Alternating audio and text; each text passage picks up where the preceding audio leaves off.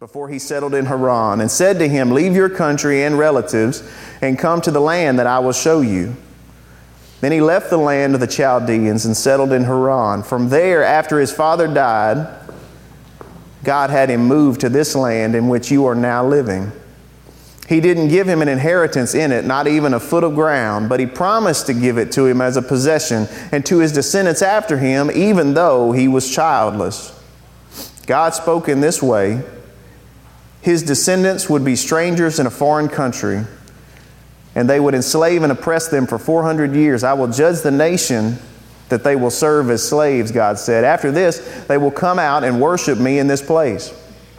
And so he gave Abraham the covenant of circumcision. After this, he fathered Isaac and circumcised him on the eighth day. Isaac became the father of Jacob, and Jacob became the father of the twelve patriarchs.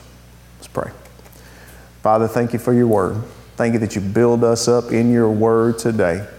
Grow our faith so that we can see the way that you see, and we can see you more clearly. I pray that you open our eyes to the wonders of your word today and the wonders of the story uh, that you have placed us into, this story of redemption, in Jesus' name. Amen. So today we are going to be talking about stories. Now there's a quote that I've heard, and I've heard it attributed to so many different people. I don't know who actually said it first, uh, so I'm not going to attribute it to anybody. Just know it's not mine. But the quote was, "Whoever tells the best story wins."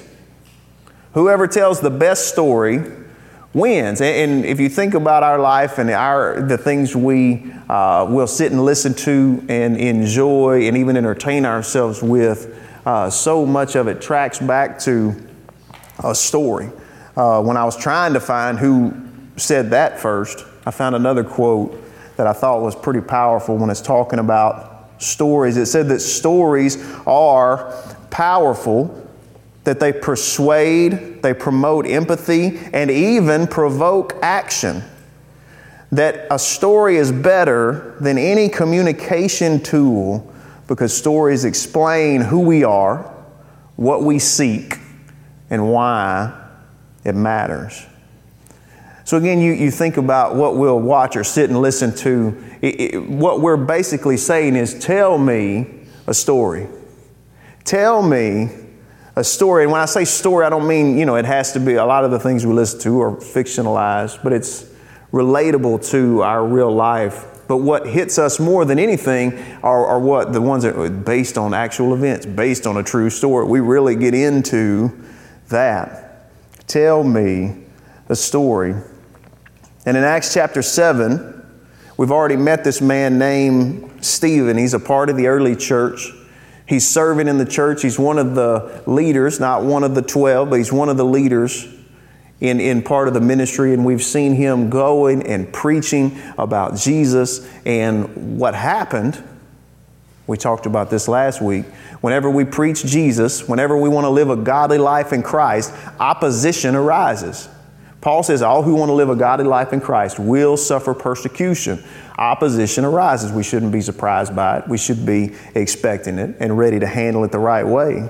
And this is happening to Stephen. He's been falsely accused of blasphemy or saying awful things, untrue things about God. And he's been accused of this by people who were the religious leaders of the day. And they seized him and brought him in front of the Sanhedrin. And we're familiar with that, right? It's the Supreme Court of the religious group at the time. They, they, they handled all of those types of judgment. They said, he's a blasphemer. He talks bad things about God.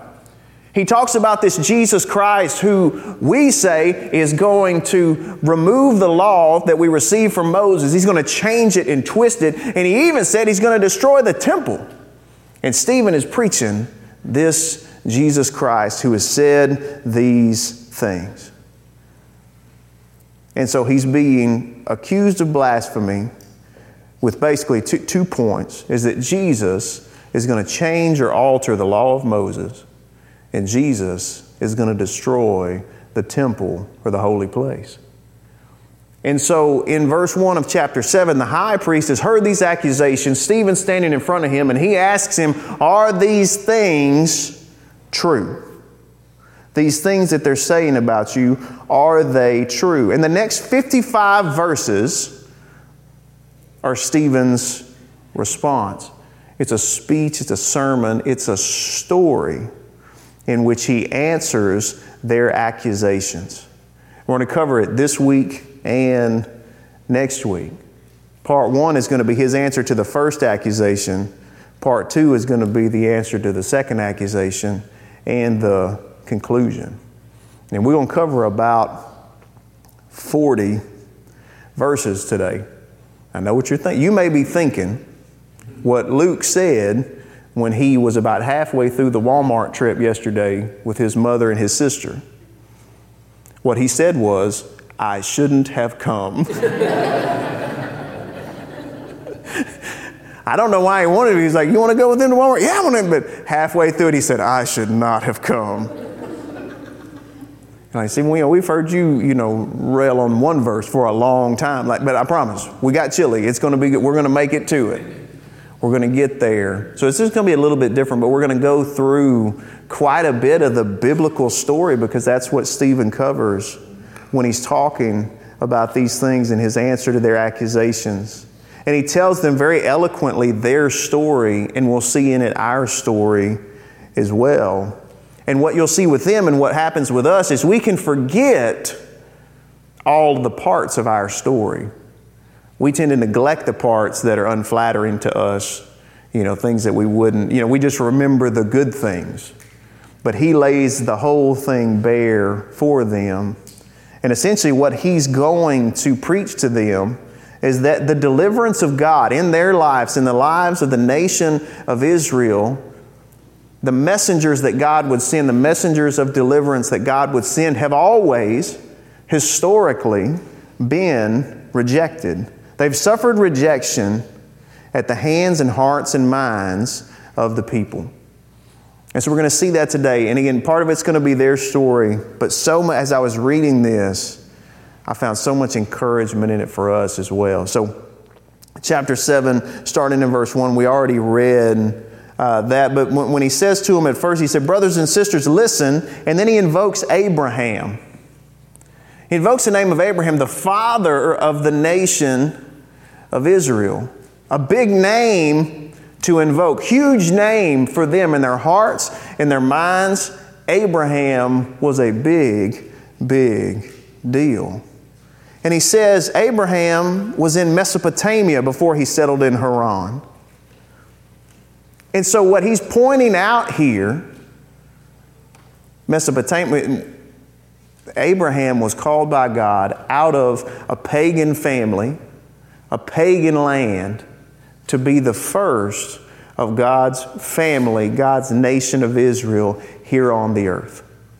He was the one called out to begin that. But when he called him out, he's living in Mesopotamia between two rivers, between the Tigris and the Euphrates. Not following God, not serving Him, but God called him out of the land that he was in into the land that He would show him. And so in pointing this out, Stephen is telling them, you love Abraham. You talk great things about Abraham. But if you met Abraham in Mesopotamia, you would have rejected him.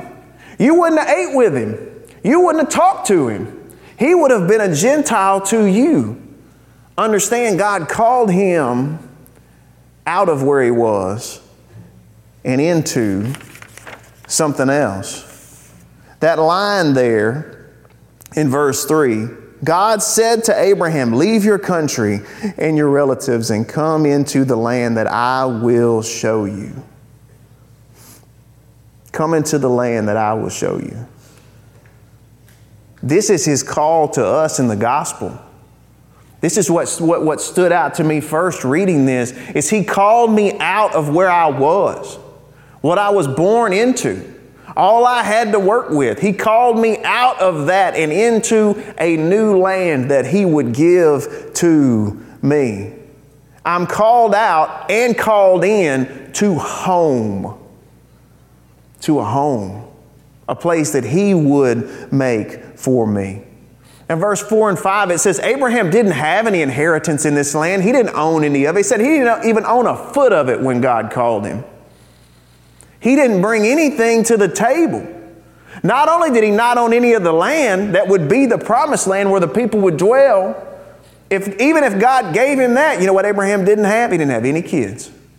So how is he going to pass this on? Even if God gives it to him, how is he going to pass it on? You see, he's completely and utterly empty-handed when he comes to this table.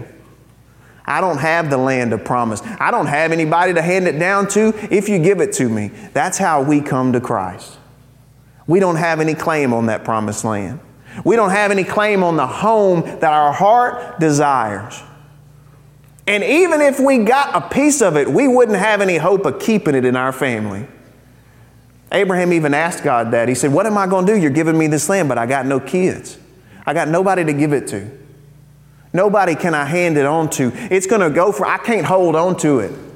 I can't keep it. And we think that about our salvation. We think that about our life in Christ if we're not careful. God, you've given me this. I can't hold it. I'm having, I, how do I hold on to this? He's like, I'll worry about the preservation. I'll worry about the succession. He gives him the land and makes sure that it will persevere. God says, I'll make sure, I'll promise that you'll have home and it will persevere. In their story, it was the promise comes before the possession. And then God makes a way that it stays with you, that it doesn't leave from you. And the, and the same story is true for us. He promises us home, a home we didn't have claim to. And then he gives us what we need to hang on to it. He gives us what we need to hang on to it. Then we get to verse six through eight. And again, we'll move through some of this a little bit fast. He talks about how they're going to enter into a land of oppression. This is when they would go into Egypt, right? He said, but even in the oppression, even though they're going to endure that, I'm going to bring them out from it. It's a promise to the prisoners. A promise to the oppressed that freedom would come. And it's our story too. The promise of that place, the promise of home, even though we deal with oppression in this world, even though people may turn against us, he will not leave us there, but he'll make sure we get all the way home like he promised. Then we get to verses nine through sixteen. I didn't read those a while ago. Let's read them real quick now. The patriarchs became jealous of Joseph and sold him into Egypt, but God was with him and rescued him out of all of his troubles. He gave him favor and wisdom in the sight of Pharaoh, king of Egypt, who appointed him ruler over Egypt and over his whole household. Now a famine and great suffering over Egypt came over all of Egypt and Canaan, and our ancestors could find no food. When Jacob heard there was grain in Egypt, he sent our ancestors there the first time.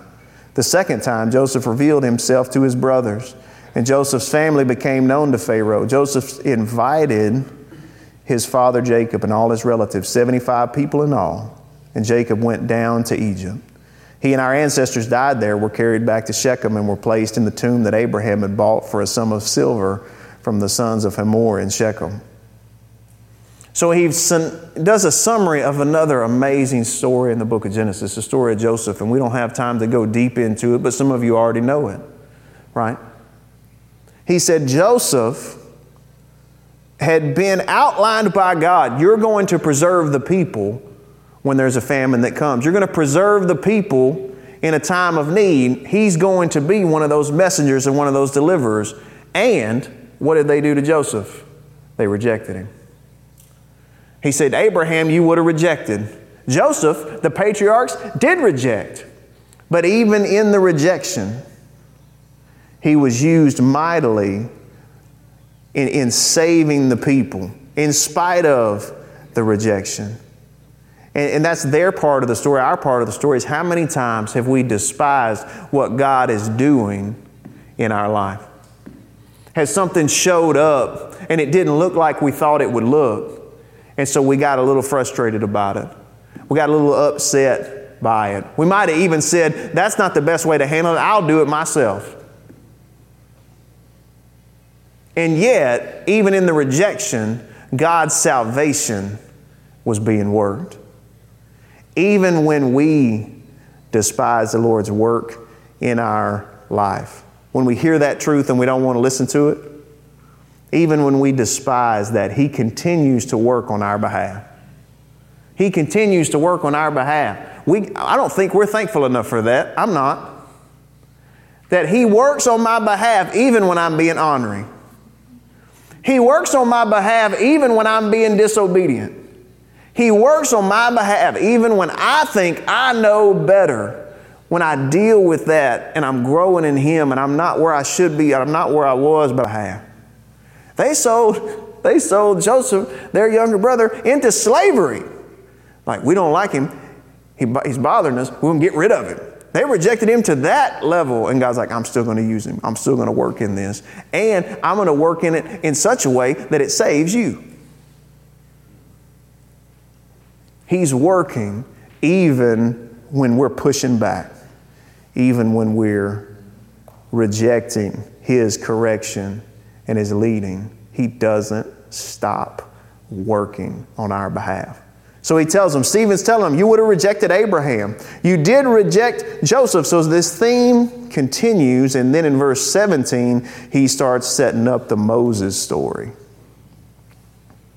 And so when the patriarchs, Jacob and his sons, went to Egypt, because that was the only place they could find food, right? And Joseph was the number two person in the whole country. Everything was going good, and their family grew. It grew into a mighty people. But then a Pharaoh rose up who didn't know Joseph, because years had passed. Joseph's died. That story's gone away. And they began to see the children of Israel prospering. And they said, we got to put a stop to this. If they keep growing like this, they're going to overtake us. And so they instituted a rule that said all of the Israelite women that give birth to a son, they have to leave the baby out so that it dies of exposure, because we don't want them to continue to grow and reproduce.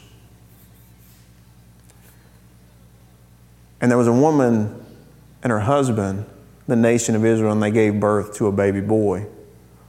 And they didn't want to leave him out, but they're coming door to door to make sure that it happens.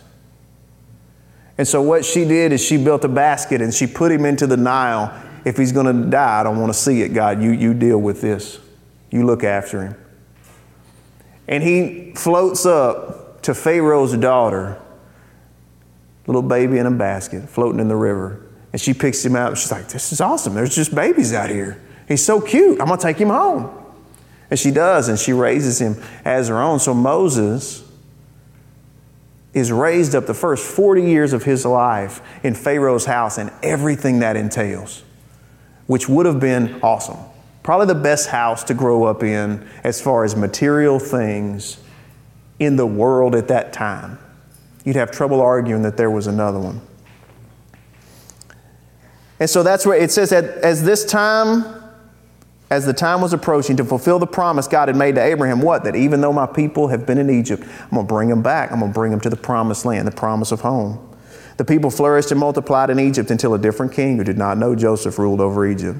He dealt deceitfully with our race and oppressed our ancestors by making them abandon their infants outside so they wouldn't survive.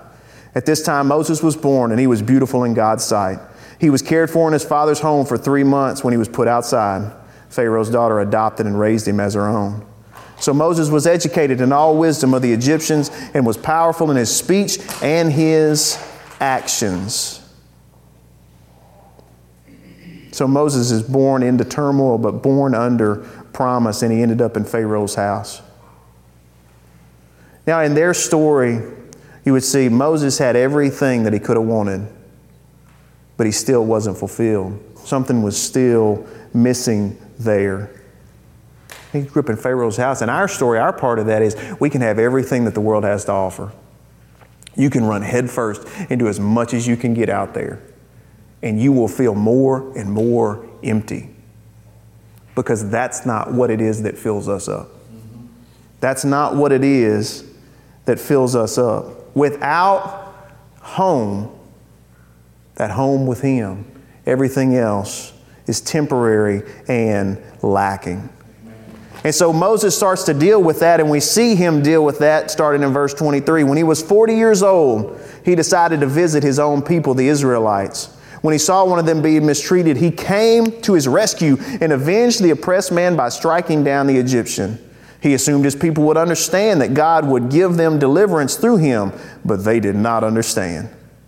The next day he showed up while they were fighting and tried to reconcile them peacefully, saying, Men, and men, you are brothers. Why are you mistreating one another? But the one who was mistreating his neighbor pushed Moses aside, saying, Who appointed you a ruler and a judge over us?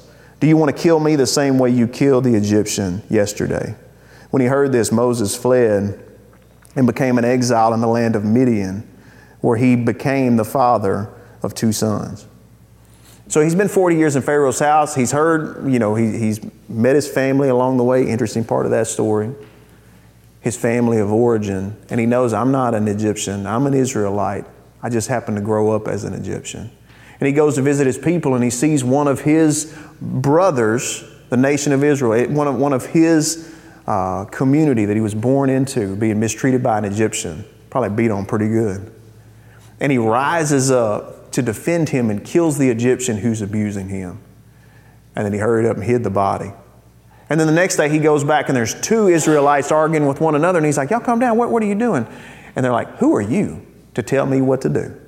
Who has appointed you judge and, and ruler over us? Well, you gonna kill us like you did the Egyptian? And then Moses knew, hey, words got out. I killed an Egyptian. I got to get out of here. And so he flees to the wilderness where he would be for forty years. So you see in there, he had the desire for helping his people, a desire for right, right things, good things. We have desires on the inside of us for good, good things. But the best we can do in our own self, our own strength, with our own two hands, works death. It works death. God had put a good desire on the inside of him. Moses is trying to do it by himself. Why? Because that's what he learned when he was in Egypt. And when we try to do it on our own, it only works death. And so he runs into the wilderness. You got to think that there's some uh, hopelessness there. When we try to do life on our own, it always ends up in hopelessness. It didn't work. It's not going to work. And that's what Moses is dealing with. He's without hope, but see, God's not done. God's not done. We strive with the desires he's put on the inside of us, trying to do it on our own. And we can't, and we learn that. But see, he's still not done, because he who is who has promised is faithful. That's what it says in the book of Hebrews. He who has promised is faithful. So Moses, there's forty more years. He was forty years growing up in Pharaoh's house. Now he's forty years in the wilderness. Verse thirty, after forty years had passed, an angel appeared to him in the wilderness of Mount Sinai in the flame of a burning bush. When Moses saw it, he was amazed at the sight. As he was approaching to look at it, the vo- voice of the Lord came, I am the God of your ancestors, the God of Abraham, of Isaac, and of Jacob. Moses began to tremble and dare not look. The Lord said to him, Take off your sandals from your feet, because the place where you are standing is holy ground. I have certainly seen the oppression of my people in Egypt. I've heard their groaning and have come down to set them free. And now come, I will send you to Egypt. This Moses, this is Stephen talking again to the people. This Moses whom you rejected when they said, Who appointed you a ruler and a judge? This one God sent as a ruler and a deliverer through the angel who appeared to him in that bush. This man led them out and performed wonders and signs in the land of Egypt, at the Red Sea, and in the wilderness for forty years.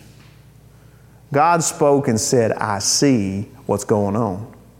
I hear the cries of my people, and I'm going to deliver. And what Stephen said happened was they rejected Moses. Remember, they would have rejected Abraham. They did reject Joseph. He said they rejected Moses. The accusation that's in front of Stephen in the court at the Sanhedrin is Jesus, preaching Jesus, is going to twist up the law and mess it up. You preaching Jesus is going to compromise our history, the law that we inherited from Moses. And so they're saying we reject Jesus. And Stephen tells them, Abraham, you would have rejected. Joseph, the patriarch, rejected. Moses? He's like, y'all want to talk about Moses? Our ancestors rejected him on a regular basis.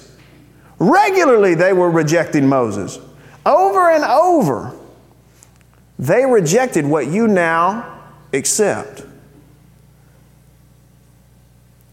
And God kept working on their behalf in spite of their disobedience. God kept working on their behalf in spite of their disobedience. And again, I'm so thankful for that. I'm so thankful that he was, he is still working on my behalf. In my past disobedience, in my disobedience now, and in whatever disobedience I'm in in the future, he's still working on my behalf. He is still working in spite of their disobedience, because he who promised is faithful. That's in Hebrews ten. He who promised is faithful. He's not working because I'm faithful. I'm learning how to be faithful. I'm growing into the image of Jesus Christ by the power of the Spirit. But he is the one who is faithful. Again, Stephen says, Moses, you rejected Moses. He said, but look what God did through him, even though you had rejected him. Look what God did through Moses, even though you had rejected him. Your rejection of him didn't negate the power of God to deliver and do what he had promised. He's telling them the truth about their own story. And then he goes further. He goes further in verse thirty-seven. He said, this is the Moses who said to the Israelites, God will raise up for you a prophet like me from among your brothers and sisters. Peter quoted that in his sermon too. He is the one who was in the assembly in the wilderness with the angel who spoke to him on Mount Sinai and with our ancestors, talking about Moses. He received living oracles to give to us, talking about the law. Our ancestors were unwilling to obey him. Instead, instead of obeying the word of God that came through Moses, instead they pushed him aside and in their hearts turned back to Egypt. They told Aaron, make us gods who will go before us. As, as for this Moses who brought us out of the land of Egypt, we don't even know what's happened to him. They even made a calf in those days, offered sacrifice to the idol. Some of y'all know that story. And were celebrating what their hands had made. God turned away and gave them up to worship the stars of heaven, as it is written in the book of the prophets, house of Israel. Did you bring me offerings and sacrifices for forty years in the wilderness? You took up the tent of Moloch and the star of your god Rephan, the images that you made to worship. So I will send you to exile in Babylon. He's like, Moses, this is Moses. This is what happened when Moses was leading the children of Israel. He's like, y'all can't act like y'all didn't reject him. We've got the story. It's written down. Do y'all not remember what happened at Sinai? You're talking about how you're so concerned for the law that God handed down. Do you remember what happened when he handed it down? Do you remember what our ancestors did? He said, remember what Moses said. He said, there's another prophet coming. He said, but remember our story. Y'all know we've always had rebellious hearts. You know, we've always dealt treacherously when it comes to Yahweh. We've always done this. Why are we like this? But you can't deny that we are like this. We've always had a rebellious heart. In their story, they had the leadership that God had put down in front of them to deliver them from the nation, to get them home, to lead them home. And it says they rejected him, pushed him aside. Instead, looking back to Egypt, they worshiped things that they could control instead. They worshiped things that they could make with their own two hands. Why? Because they can't tell me what to do. I made it. How can it tell me what to do? When I worship God and I follow him, who's God? He is. Who's in charge? He is. Who's Lord? He is. And so they turned aside from that, the God who created everything, to a God that they created. Now, come on, y'all see the problem with that, right? And yet, we do the same thing. We are tempted to do the same thing in our heart, to grab onto something down here at a lower level and say, well, if I could just get a little bit more of this, then I'd be good. If I could just get a little bit more of that, if I could just get a little bit further down this road, then I would be good. And we start looking back to the old way of doing things before He brought us out of Egypt, before He brought us out of our sin. And we look back to the things that we can control, and we think all of a sudden that this time it's going to work, even though we've got thousands of years of history to show that it doesn't. Because what does it work? It works death. He's reminding them that they rejected Moses. They worshiped things that they could control instead. And what's our part of that story? Don't look back towards Egypt. Don't look back towards what God has brought you out of thinking it's going to somehow move you forward now. Because it didn't move you forward then. He had to come and save you out of darkness when you were without strength. He had to come and save you from that. So how is this going to help you now when it didn't help you then? Right?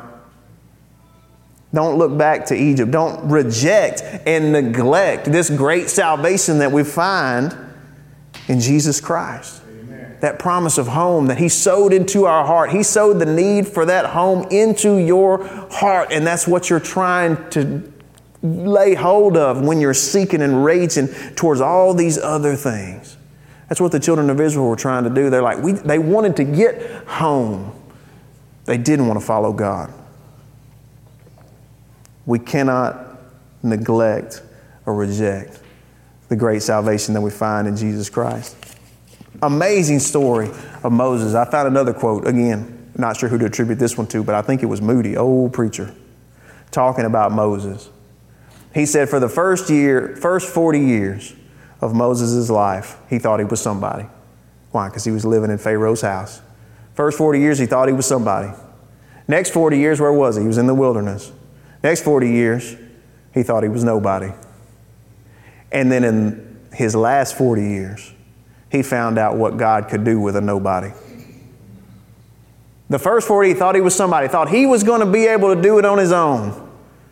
Second, forty years God's working in his life and in his heart and in his circumstances. Next forty years, he thought he was nobody. He thought it was over. And in the last forty years, he found out what God could do with a nobody if he was willing to listen and obey. And Stephen is preaching this to them. Again, imagine how this would have gone. You'll see how it goes over. It doesn't end well for Stephen in their eyes. He's telling them, y'all make these claims and you reject the truth. We've always thought we knew better. And how does that keep working out? Abraham wouldn't have been welcomed at our table, and yet God called him. The patriarchs rejected Joseph, and yet God still used him to preserve life. And Moses, they rejected Moses more than anybody, again, on a regular basis. And yet you want to tell me that you don't need Jesus. That's what he's telling them. He's like, this is what you do. When God's moving and, and moving in deliverance in your life, this is what you do. You always kick back. You always fight. Why? Because the preaching of Jesus requires one of two things, repentance or resistance. And repentance is humility. Resistance, we can still hang on to that pride.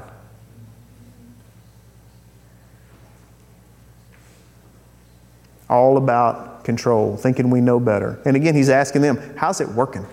How did it work when you rejected Moses? How did it work when they rejected Joseph? How does it, how, how is it working? This is not just like that. This is bigger than that. So finishing up, because it's almost chili time. We're going to hit the, the second part of his sermon and then the conclusion as he becomes the first Christian martyr next week. The accusation against him, the first, one of the accusations, one of the two, was that he's preaching Jesus, which will pervert the law. And his answer is, y'all rejected Moses. Y'all rejected the law. And now you're acting like it's the best thing you've ever heard. This has always been our story, us and them, because it's the same, because we're all people. You can see our tendencies in their life because we've always been this way. While we were evil and rebellious and prideful, God Almighty was good and faithful and interceding on our behalf.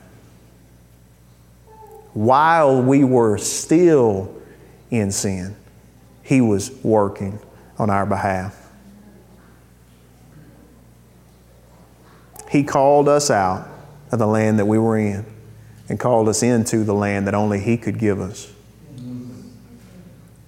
He gave us the promise of hope, even though we had dealt with oppression. We had dealt with being enslaved to sin. They were slaves in Egypt. We were slaves to sin. But He made provision for deliverance. And not just that we would be delivered, but that that deliverance would persevere. That it wouldn't stop. That it would persevere. And we see that in our sanctification now. He's still delivering me. He brought me out of that land. I'm on my way home. I've got a lot of home in my heart, but He's still delivering me day by day as I walk with Him, sanctifying me as I'm headed home. And so the warning that I find there for me is, the children of Israel, what were they doing? They're on their way home. They're following God. What did they do? They looked back. They looked back to the old ways. They looked back to gods that were under their control. Things that they made with their hands instead of the God who had made them. And they decided they would serve them instead. Doesn't work out good. Didn't work out good for them. Doesn't work out good for us. Don't turn back, because He who promised is faithful. And what do we do? What do we do if we know, we know I've rejected Him? I've kicked back when He was trying to help me, when He was trying to save me, when He was doing nothing but good for me. That rebellious heart, that streak on the inside of me was just running. What, what do I do? What can I do? That's what they asked Peter when he was preaching Jesus, wasn't it? Like, what, what do we do? Because you're telling us the truth. We hear it. We know. We've rejected Him. What do we do? What do we do? What did He say? Repent. Repent. Turn back. Turn back where? Towards Him. Turn back towards Him so that your sins could be wiped out, blotted out. Here, erased. They didn't have erasers. Erased. Repent, turn back so that your sins would be erased. That rejection can be erased. And then what happens next? He said, then times of refreshing will come from the throne of God. When your soul is dried out, thirsty, famished, because you've been eating all this stuff, but it hadn't been bringing you any nutrients. It hadn't been bringing you any strength. He said, repent, turn back. Those sins be blotted out in Jesus Christ. And then times of refreshing will come. He said, I've got something you can drink. You'll never thirst again. It's different from this other stuff. It's different from everything else that you've known. And we head home. We head home with Him. Stephen told him, Abraham, Joseph, Moses, they were all rejected by the people. And for all of them, there was a separation from who they thought that they were. Right? Abraham was called out, come out from your family. Joseph was removed from his family by his family. Moses, same thing. What they thought their identity was. They thought that's who they were. They were separated from that and then called into what God had designed for them to be. And the same thing happens with us. He separates that old nature, that old man from us, that old way of doing things, what we used to identify with. He separates. I mean, he, he changes us into, we have no personality. No, that's what I'm saying. But that's not the most important part about us. That's not our identity any longer. He separates us from that. And our identity is what? Christ in us, the hope of glory, what He's called us to be. Amen. Let's pray. Father, thank You that a sermon that was preached two thousand years ago can be alive to us today. Thank You for this man in the book of Acts named Stephen, even though he didn't spell it right. Thank You, Lord, that we hear those words that the Spirit spoke into his heart, that he let fly out of his mouth in truth and righteousness so that the people might hear. I thank you that that same truth resonates in our hearts today. That we'll see the places of life where we rejected you, where we fought against you, where we tried to do it on our own, and where we still do that. We know we still do that from time to time. God, forgive us. We repent of that. And I thank you that you give grace to the humble. You give grace to those who would say, I apologize to you, sir. I should have listened. I should have stayed with you instead of drifting off. When things got good, I drifted off. When things got tough, I reached back to the old way of doing things. God, forgive me. Blot that out and refresh me from your throne. I want to get back with you. I want to get back on the way home. And it's just that powerful of a statement that he's right there. Thank you that you never leave us, that you never forsake us. And even in our honoringness, you're working on our behalf. We can look back and see how you worked on our behalf.